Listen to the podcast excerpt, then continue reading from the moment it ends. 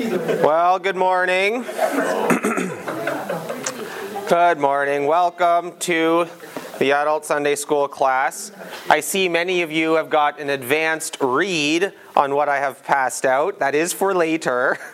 But uh, if you looked at the title of it, you will know, first off, I'm not trying to get myself in trouble. Believe it or not, I'm not. But you voted for this. So we are going to teach what was voted for. And what we are talking about today is a little bit of eschatology, specifically optimistic eschatology. Now, when I give that title, optimistic eschatology, do you have what comes to your mind? What, what is optimistic eschatology? Anyone have a clue? That we won't be here for all the bad stuff. that we won't be here for all the bad I stuff. don't know if that makes sense. We'll talk about it. Sounds good to you. Am I talking post mill? Dan asks. Well, I didn't use that word. I didn't say it.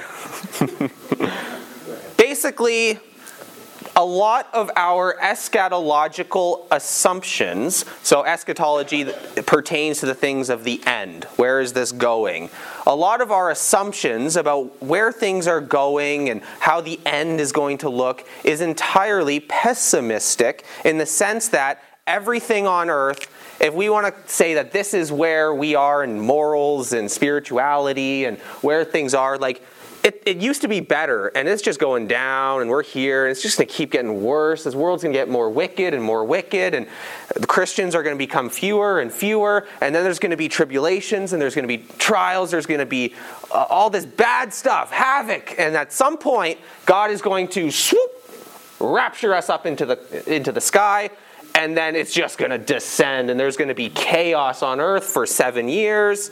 And then at the end of the 7 years God's going to come back with the Christians and we're going to this is going to be fire. There there's fire. We're going to bring fire to the earth and and, and that's kind of how we view most of us how we were taught growing up that this is the flow of history it's just going to keep getting worse. There's going to be hell on earth, but we're going to get raptured out of it, and then we're going to come back and destroy everything. And then we will go into the final state. And then there's a millennium in there, and there's reigning with Christ, and there's other stuff in there too. But we have very pessimistic assumptions that everything is supposed to go very, very bad. And it is my goal to challenge that assumption. I do not believe what I just said. Because I'm not saying that my view has to be the um, exact right one and everyone else has to be wrong. But I am trying to be faithful to what, how I understand the scripture explains where this is all going. I want to be faithful to what this book says, so I'm going to challenge some of the assumptions that we have grown up with and most of us just assume. That's why they're called assumptions. so, the subtopic, if the overall topic is optimistic eschatology, the subtopic is rapture, end times, disengagement from the world. We've all heard the term rapture before. We all know it. End times, that's the eschatology part. And then the third part, disengagement from the world, because that's what it ultimately ends up doing. A pessimistic eschatology forces you to be more disengaged from the world. That is a primary point that I'm going to be making today. All right. To start with, let's talk about the flow of history. What is God doing? Where has He taken us as a humanity? Obviously, the story starts with Adam and Eve. Adam and Eve are created, were they created as infants? No, they would have been created grown up bodies. However, they would have been very I don't want to use the word infantile, but they, did, they weren't mature. They didn't have life experience yet. That's why it took all of uh, one day about before they fell into sin. I know there's different interpretations, but it didn't take them very long before they fall into sin. They weren't mature, they didn't have much life experience, they were created adults, but they didn't have uh, life experience to be able to teach them how, how to live as much. They had one rule don't eat from it. And God said, if you do, you're going to die. Did God kill Adam and Eve that day? No. No, he didn't. They spiritually fell that day, but and it, it did introduce death to humanity, but How long did Noah live? 900 some years, the Bible says. He lived a long time. God suspended this, the death sentence until he naturally died. Although something did die that day. Remember, they put fig leaves around themselves? They tried to cover themselves with fig leaves. Yeah, that's not going to cover you. And, and then God actually kills an animal and puts animal skins over them. If you read Genesis 3, that's what's going on there. God clothes them, covers them with an animal. Uh, when Cain killed Abel, did God kill Cain? No, he didn't. He put a mark on Cain. Nobody's allowed to kill Cain. Now, you're going to get exiled. You're going to go out and you're going to basically be a walking curse. But he didn't let anybody kill Cain, suspended the sentence. We have to get older, is kind of what I'm saying. Don't think of us just as individuals, but more as covenantal humanity. We started out very immature not a lot of experience. And God suspends the sentence of, the, of our wrongdoings. He was suspending it early on because we needed more life experience. We needed to grow up. We were very immature as a humanity. It can be tough to think this way at first. We're not used to this, but um, it's actually not till the time of Noah that God puts in place capital punishment. After the flood, he says that for your blood I will require a blood, blood guilt. So if you murder somebody else, then it, your life was going to be required. So God puts capital punishment in place in the time of Noah after the flood. So for the sum, if you take the young earth, for the sum 1600 ish years, there was no capital punishment right there. Like God's allowing humanity to grow up a little bit, and He's got to teach us more things. We're growing more and more when God gives Moses the covenant through the laws, lots of rules. Um, it's kind of like with a growing child. When you have an infant, you don't have many rules on the infant. Uh, that, that, that's kind of nonsensical. You're very basic in what you do, you're hands on with them. But then they grow up and they start moving around, they're starting to get more experience, so you got to put those rules in place. Because if you don't, they're going, well, there's danger everywhere if you don't. So by the time we get to Moses, humanity is almost getting into this like toddler phase, if you will. We need all the rules now. Now we're starting to worship God in a more systematized way. There's going to be sacrifices to get us uh, right with God, although, as Hebrews says, it was impossible to make it f- fully right with God. But we're growing up, is the point that I'm making. The flow of history is that we have to grow up. Even think about what Israel struggled with in the early days. What were the sins that the nation of Israel struggled with very early on? I'm talking Moses, Aaron, what are the sins that they're struggling with? Yeah, Catherine. Idolatry. Idolatry, yeah, and specifically, they make a golden calf. Like they're making a, a literal image to worship, and that's what they struggle with. What are they struggling with a couple hundred years later? You get into the time of the kings David, Solomon, Jeroboam. What are they struggling with then? What are they doing? Yeah, Adultery? Still idolatry, for sure. Adultery. Oh, adultery. Definitely adultery. Uh, yeah, I mean, it, yeah, you're right. And they're struggling with syncretism a lot. They're, they're going to the Baals, they're going to the high places, the Asherah poles. They're going to diff- it's a little bit different than the time of Moses and Aaron. But then you get to the first century. You have Pharisees, you have Sadducees. Is Israel, are the Jews bowing to golden calves then anymore? Are they syncretizing with the Baals, with Asherah poles? Are they going to high places? Are they doing that anymore? No, they're not. They're more struggling. Well, the Sadducees denied resurrection, so they're kind of like the liberals, if you will, just denying what, what, this, what the words say. And the Pharisees are like your strict fundamentalists who are going way too far with everything. They're struggling more with applying the details. It's not as outward idolatry anymore. The point that I'm getting at is the flow of history shows that God's people mature over time. We mature in our understandings. We're not struggling with the same stuff that we used to. The category, yes, idolatry. Do we still struggle with idolatry? Of course we do. But how it looks, how we end up idolat- um, becoming idolatrous, will look different. Because we learn more over time we understand this book a little bit more over time. So let's talk uh, Christ comes at the right time. He came. Um, I would say at the time when covenantally we are grown at the right time, Christ comes and he institutes the new covenant.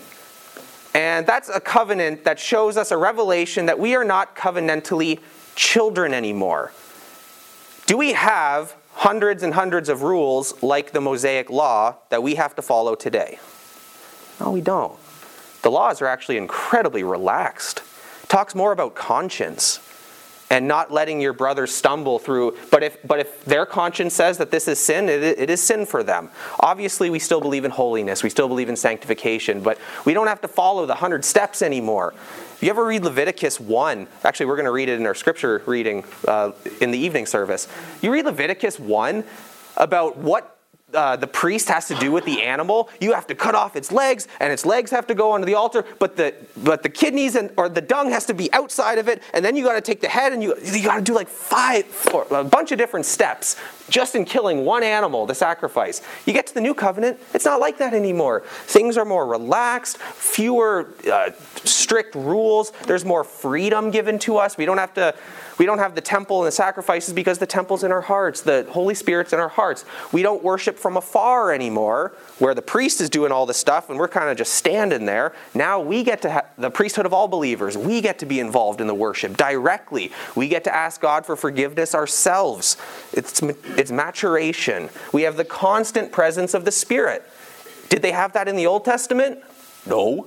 God would send the Holy Spirit upon those he would empower. And then we learn that he could take his spirit away. That happened to Saul. So the way that the spirit was with covenant humanity was different in the old covenant to now. We are now in this so called church age. We are continuing to mature into adulthood.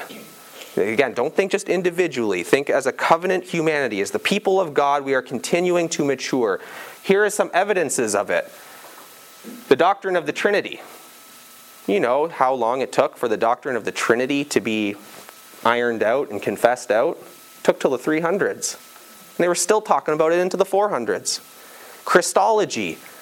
Uh, Arianism was so big for a time. There was a time when Christ was not, as in he was created. He wasn't God beforehand. It took 300 years to deal with that. The doctrine of justification by faith penal substitutionary atonement. It took till Luther and the Reformation for us to really hammer that one out. 1500s. Covenantal theology. Obviously, they were always ta- covenant is all over the Bible, so other guys were talking about covenant. I was reading uh, both Irenaeus and Tertullian this past week, and both of them mention covenant, but they don't go into much detail. We don't see how covenant is the framework by which God speaks to us, and we don't get it fleshed out till the 1600s. By our own doctrinal understandings, biblical understandings, we mature over time, we grow over time. Should we expect that to continue? Here's a key question.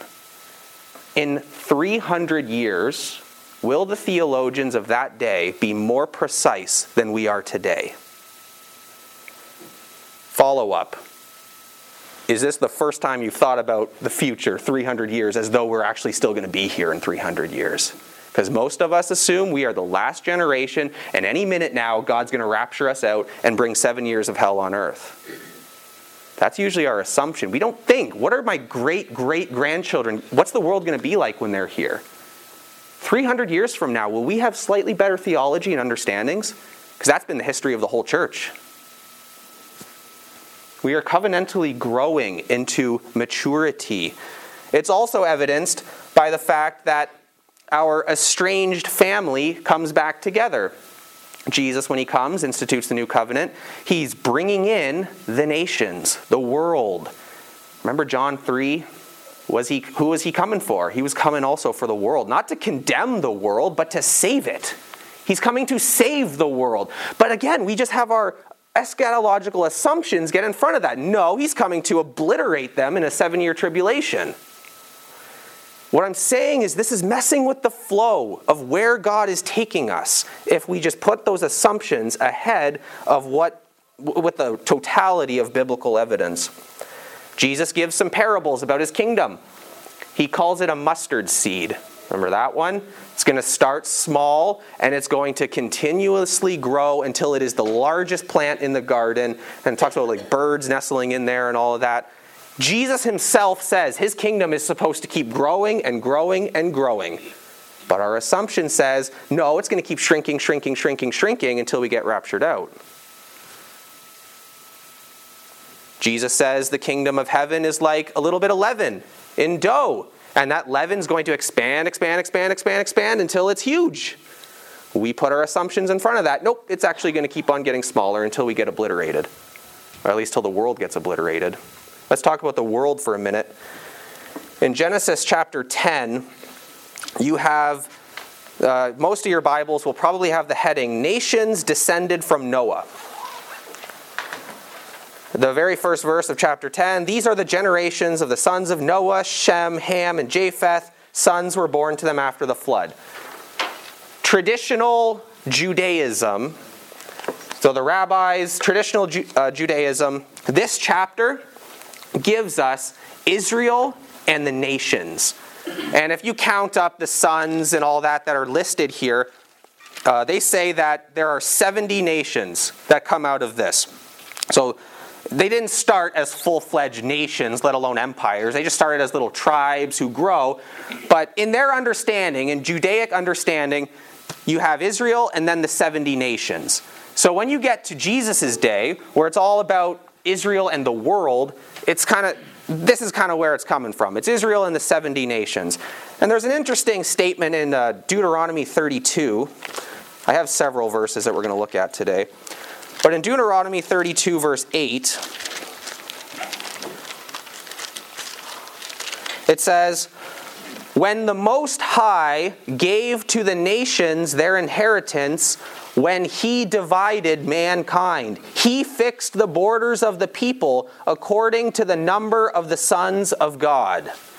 So Deuteronomy 32 8 is confirming that idea, where that the Jews got, where back in Genesis 10, God divided humanity, Israel and the 70 nations. Now, some will say there's 72 nations. You can do some things with the numbers, but the point is the same. And then in Exodus chapter 1, we get that idea of 70 brought up again.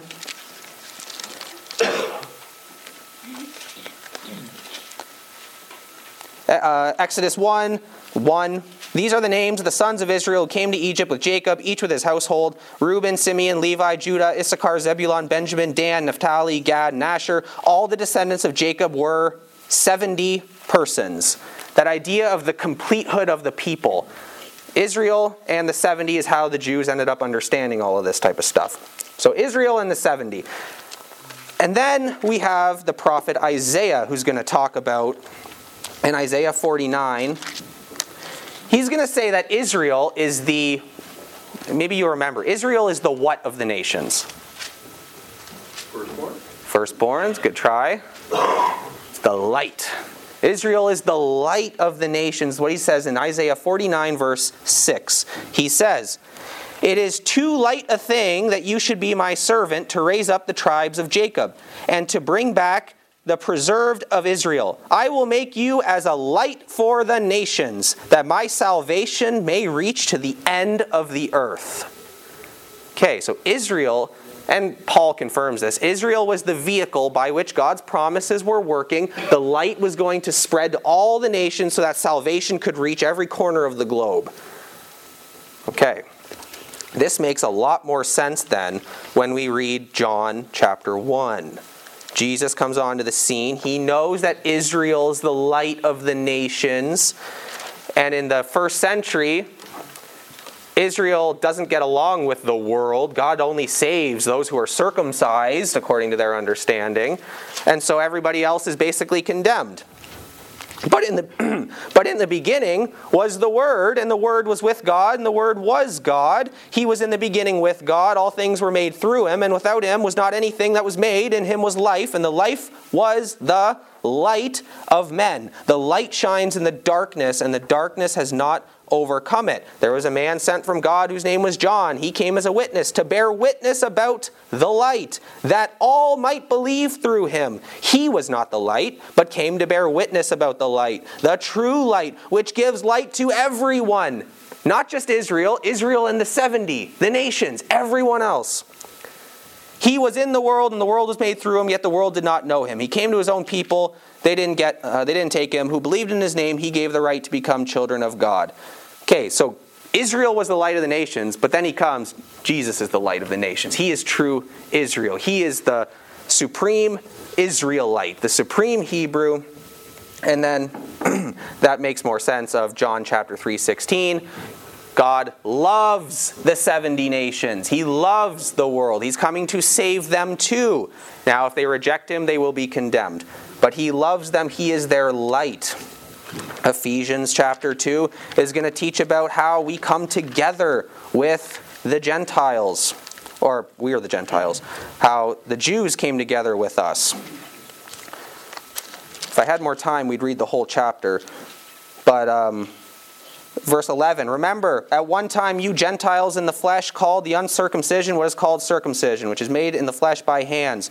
Remember that you were at that time separated from Christ, alienated from the commonwealth of Israel, strangers to the covenants of promise, having no hope and without God in the world. But now in Christ Jesus, you who were once far off, the 70 nations, have been brought near by the blood of Christ. He is our peace, who has made us both one and has broken down in his flesh the dividing wall of hostility by abolishing the law of commandments expressed in ordinances, that he might create in himself one new man in place of two, so making peace, and might reconcile us both to God in one body through the cross, thereby killing the hostility. Another one of our assumptions that we put on to the scriptures is that God has a special plan and a special timeline and a special way of doing things with ethnic Jews and a very different thing that he's got going on with believing Gentiles, the believers. I really think Ephesians 2 is a big challenge to that understanding. Jesus is the light of the nations, not the ethnic Jews. Jesus is true Israel. Paul is going to end up calling us in Romans who is the true Jew? The one who believes by faith. There's not two separate destinies, two separate things that God's trying to do. He's working through his corporate people who is now both Jew and Gentile together. So we're sitting around waiting because Israel's a nation again, ethnic Israel. I mean, they, they got to rebuild the temple. They got to reinstitute the sacrifices so that the Antichrist can come and put up his image in the, in the temple, and then we can get raptured out, and then we can come back and obliterate. But some of the Jews have to be saved in that time. It's not. What I'm saying to you is that betrays the flow of history of the Bible. Where we go theologically, God's plan with the ethnic Jews continues in his faithful covenant people. All of us. There's no hostility, there's no divide anymore. And we know that as well. James says, shows no, show no partiality. There's no difference between the Jew and the Gentile anymore. Was it of benefit to be a Jew? Oh, as Paul says, by every mean. By every means it was beneficial to be a Jew in the first century. Because you had the you had the revelation, you had the promises, you had the covenant. But in Christ, the covenant expands. The flow of history is going with God's people together, not separate entities and separate destinies. So, I know this isn't everyone's cup of tea for me to say this, but the fact that Israel is an ethnic nation again means nothing biblically. Waiting around for sacrifices to be instituted again, I would, we can't get into all of it, but I would challenge that it, that's, that betrays the flow of history. We're not going backwards, we're growing up, we're maturing. And God doesn't have separate destinies for all of us. In 1 John 2 2, you don't have to turn there, but John is going to write, He, that is Christ, is the propitiation for our sins, and not for our sins only, but also for the sins of the whole world. We really struggle with these verses that talk about the whole world because it sounds universalist. What? God's just going to save absolutely everybody? There's no hell anymore? There's no sin? There's no judgment? Oh, no, there is. There absolutely is. But we got to think more covenantally, not individualistically. He's coming to save people from every tribe, tongue, nation. He's coming for them all. And over time, if his kingdom is going to expand, like he said in his own parables teaching about his kingdom, then we should expect more and more and more of the Jew and Gentiles to be coming together and be saved over time. Not that there isn't hell, judgment, wrath. Oh, there absolutely is. But if we believe what Jesus says about his kingdom, we are going to have more and more people see the light so that his salvation goes to the ends of the earth. Not for our sins only, but the sins of the whole world, for true Israel. Remember, Jesus said, uh, Who could he make sons of Abraham out of? He's pointing to some rocks. I can make sons of Abraham out of these rocks. As in, your ethnicity, it's not, it's not the prime factor anymore. Things changed with Christ. And then we learn that Jesus is the present ruler.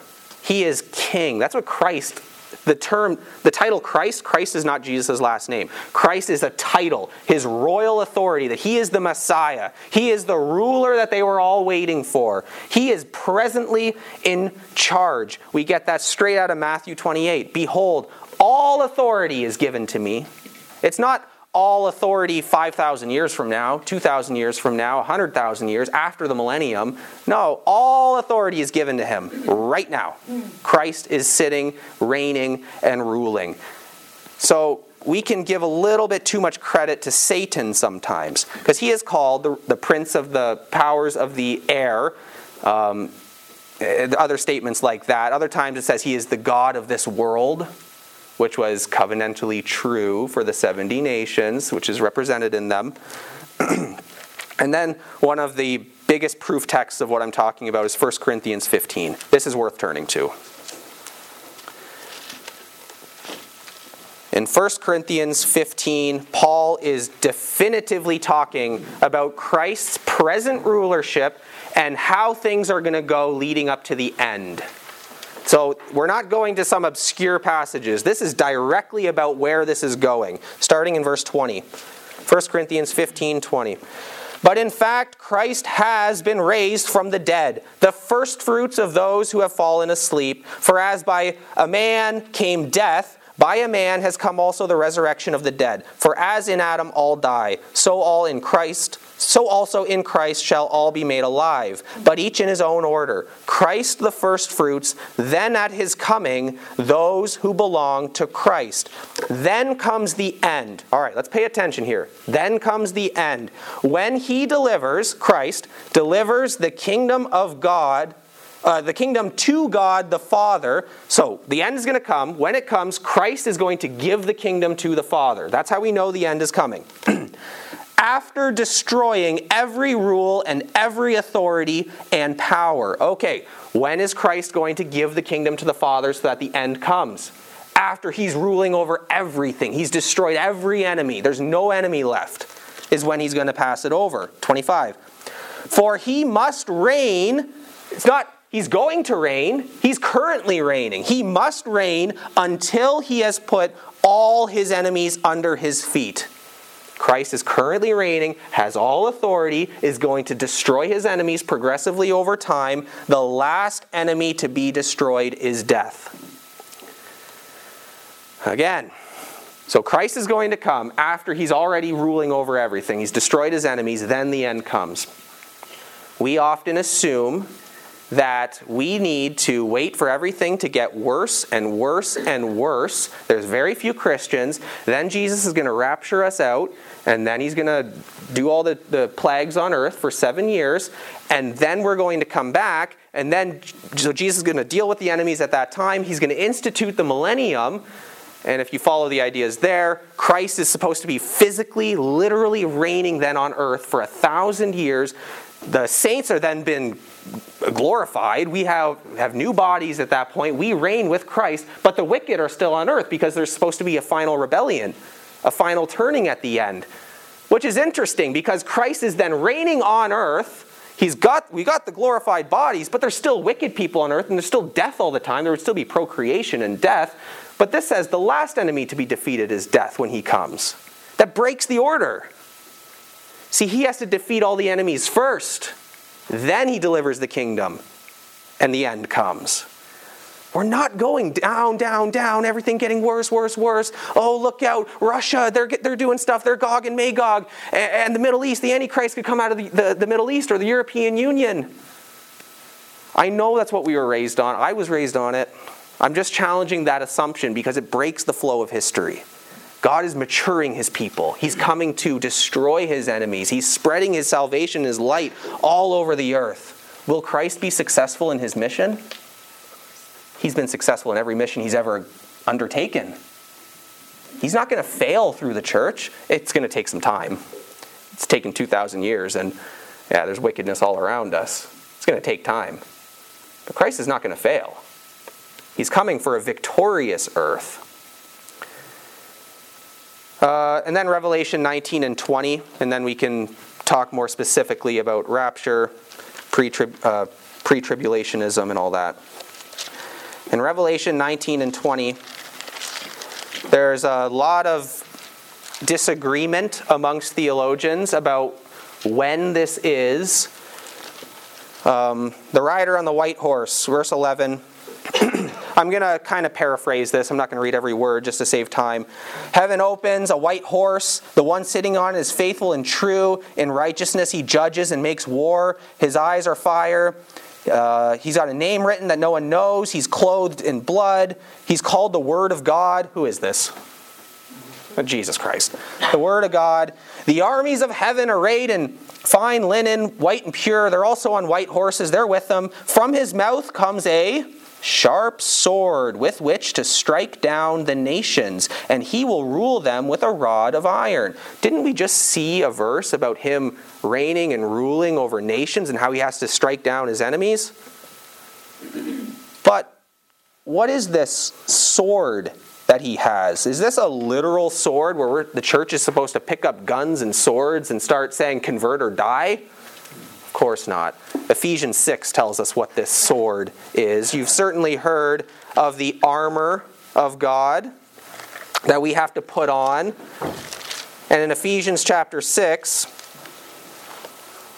he's going to tell us to take up the whole armor, verse 13 of Ephesians 6, that you may be able to withstand in the evil day, having done all to stand firm, belt of truth, breastplate of righteousness, shoes for your feet. Um, in all circumstances, take up the shield of faith, which with, with, with which you can extinguish all the flaming darts of the evil one, and take the helmet of salvation and the sword of the Spirit, which is the Word of God. What is the sword coming out of Jesus' mouth? The Word of God. It's not a literal sword, it's not a literal weapon, it's the Word of God, which is supposed to expand when, uh, as it's talking about here in Revelation 19 and with the word of God, he is going to strike down the nations, strike down the wicked, and rule. And he has to do this on this earth. 1 Corinthians 15. He's got to do it here before the end comes. Finally, Revelation 20. There's the thousand years, uh, which we call the millennium. And then I want to focus on the verse 11 judgment before the great white throne. Uh, John sees a great white throne and him who is seated on it. From his presence, earth and sky fled away, and no place was found for them. I saw the dead, great and small, standing before the throne, and books were opened. And another book was opened, which is the book of life. And the dead were judged by what was written in the books according to what they had done. The sea gave up the dead who were in it, death and Hades gave up the dead who were in them, and they were judged, each one of them according to what they had done. And death and Hades were thrown into the lake of fire. This is the second death, the lake of fire. If anyone's name was not found written in the book of life, he was thrown into the lake of fire. We are moving towards a final judgment. There will be a final judgment, but Christ is reigning now by the word of God through his church to go to all the nations that they may be put under the word of God and reign in righteousness. He will deliver the kingdom to the Father when the kingdom is expanded sufficiently for him. We don't know the daytime hour. But at a sufficient time, the Lord will come back and he will resurrect everybody, all of the dead, and it's time to get judged then. And you see in Revelation 20 who's being judged here. Because some people believe that only the wicked are being judged here. That because the, the righteous have to be raptured out seven years before this.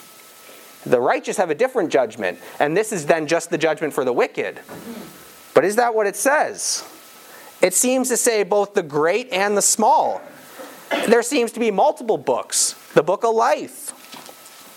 Uh, in the sea, in death, in Hades, everyone who is dead is being raised up at the same time. There's not a separate raising, a secret time where the church comes out, and a different time when the wicked get taken out. It's the same time, same judgment, right then and there together. Otherwise, there's no reason to, to talk like this.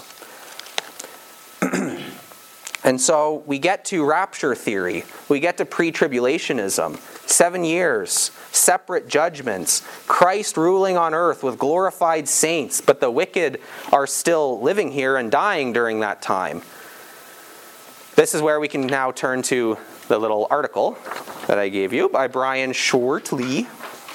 This entire article can be found online for free. I only printed the first page or two.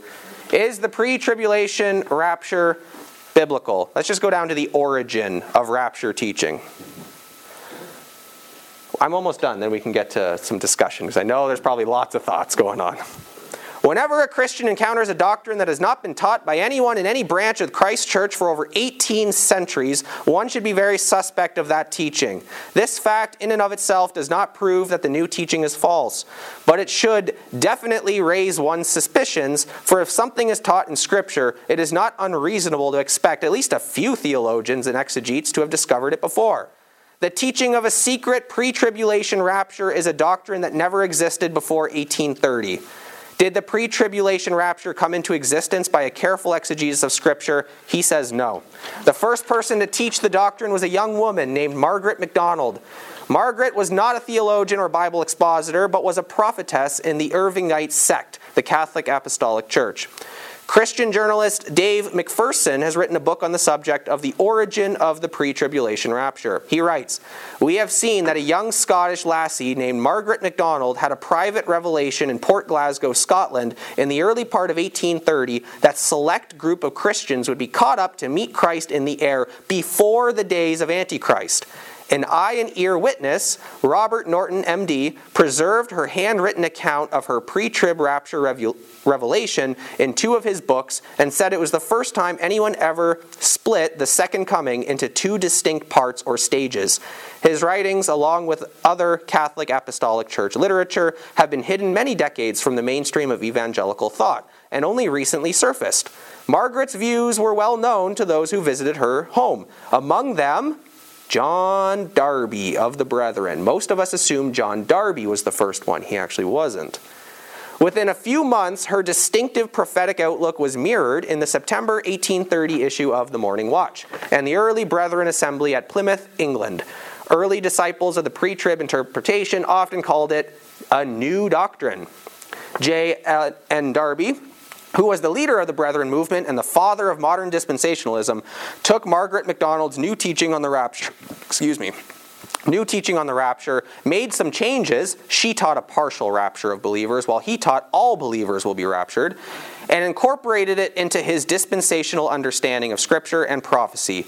Darby would spend the rest of his life speaking, writing, and traveling, spreading the new rapture theory. The Plymouth Brethren openly admitted and were even proud of the fact that among their teachings were totally new ones which had never been taught by the Church Fathers, medieval scholastics, Protestant reformers, or the many commentators. The person most responsible for the rather widespread acceptance of pre tribulationism and dispensationalism among evangelicals is C.I. Scofield. C.I. Scofield published his Scofield Reference Bible in 1909. This Bible, which espoused the doctrines of Darby in its notes, became very popular in fundamentalist circles. In the minds of many a Bible teacher, fundamentalist pastor, and multitudes of professing Christians, Scofield's notes were practically equated with the Word of God itself. If a person did not adhere to the dispensational, pre tribulational scheme, he or she would almost automatically be labeled a modernist. And then the article goes on from there. You can find it for free online. That's the origins of it. Now, he himself says just because something wasn't emphasized much early doesn't mean it's automatically wrong. But it does mean that we should give it a second thought. It is, it is a point to reckon with. Some major issues with that understanding, not just the origins of it, Other issues include many of the judgments uh, uh, of the the judgments that were going to happen was going to happen after the church gets raptured out. There's going to be separate resurrections. It's a pretty big issue. I'm gonna you don't have to turn to these verses. You can mark them if you want.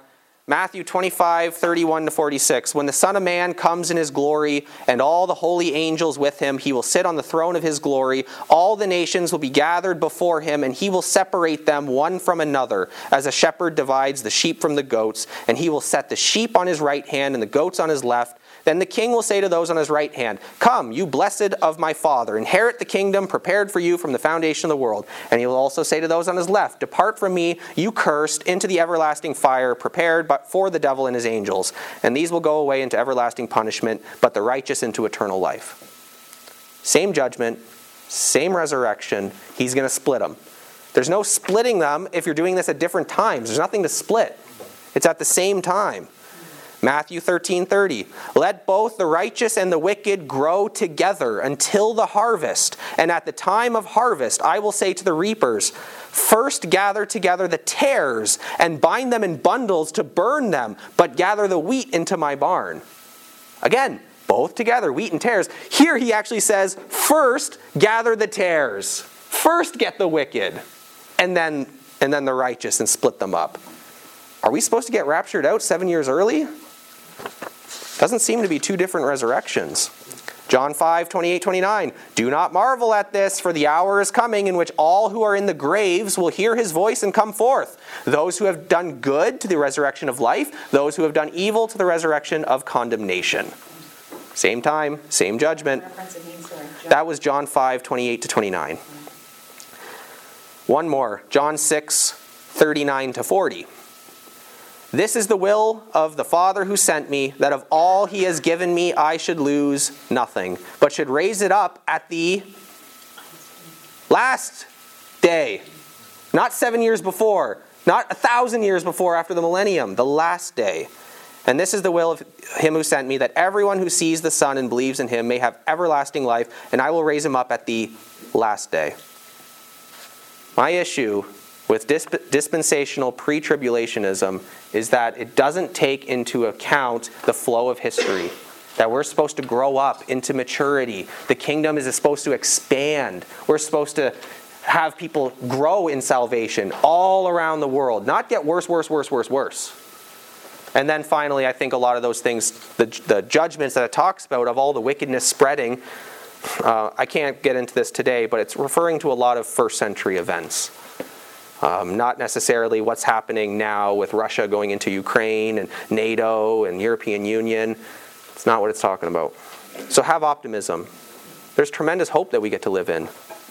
God has set us on course to win the world, not to shrink and disengage from it. He has authority. He's going to accomplish his promise that the nations will come, the whole world will come. Not every single individual will be saved, we know that. But the kingdom grows. Think generationally. Your great grandchildren will still be on this mission. Your great, great, great, great grandchildren will still be on this mission. We can't be escapists in our thinking. Be involved here. All right. Comments. We have a few minutes. Any comments, questions, concerns, anything you're thinking about? Otherwise, I can go further. Tony? Um, I found over the time we lack knowledge in history, and sometimes we have a no desire to research history. Uh, we have 6,000 years of history that we can research. And if you look at over and over again, this generation right now has had it incredibly calm.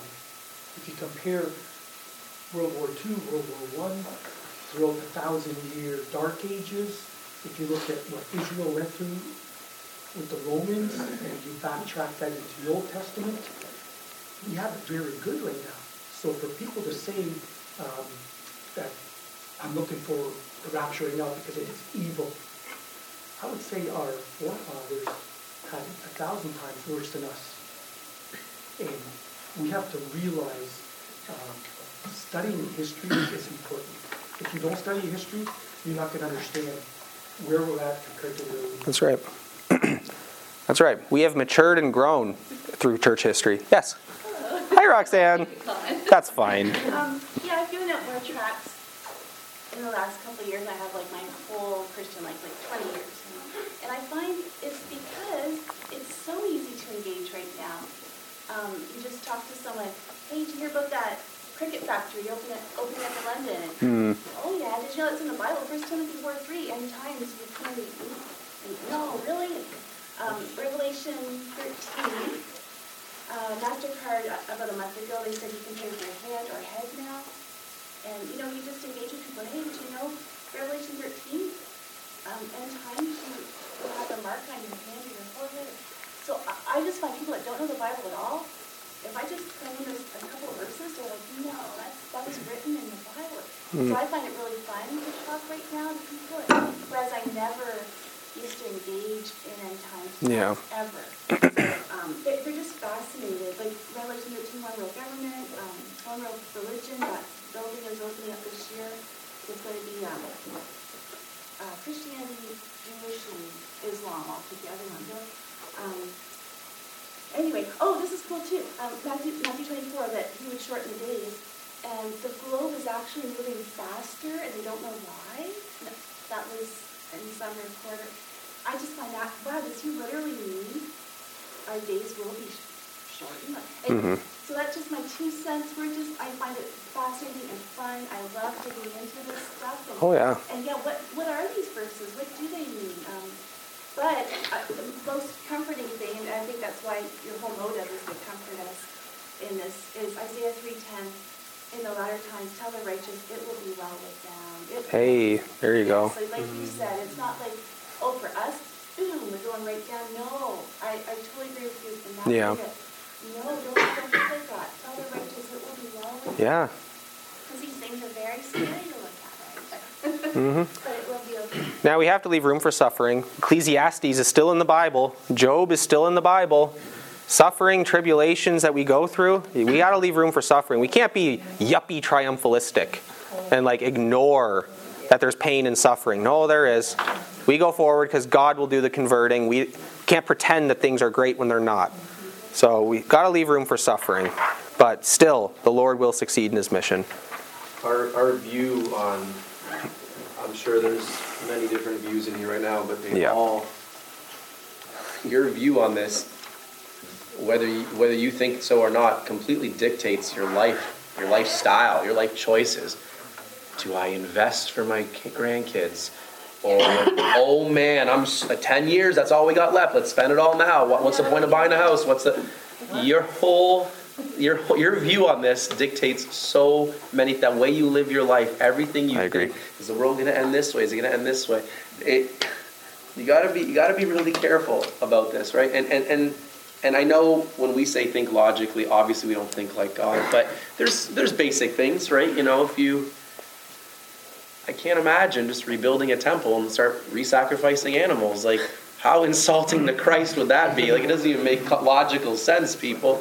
And uh, and first of all, I don't know how many animal activist groups would allow that to happen. it's gonna happen. I know it. They got the blueprints. We like found it in the sand somewhere. But come on, man. It's like we got to be careful. Very good comment. I completely agree. Is it quick? It's 1019.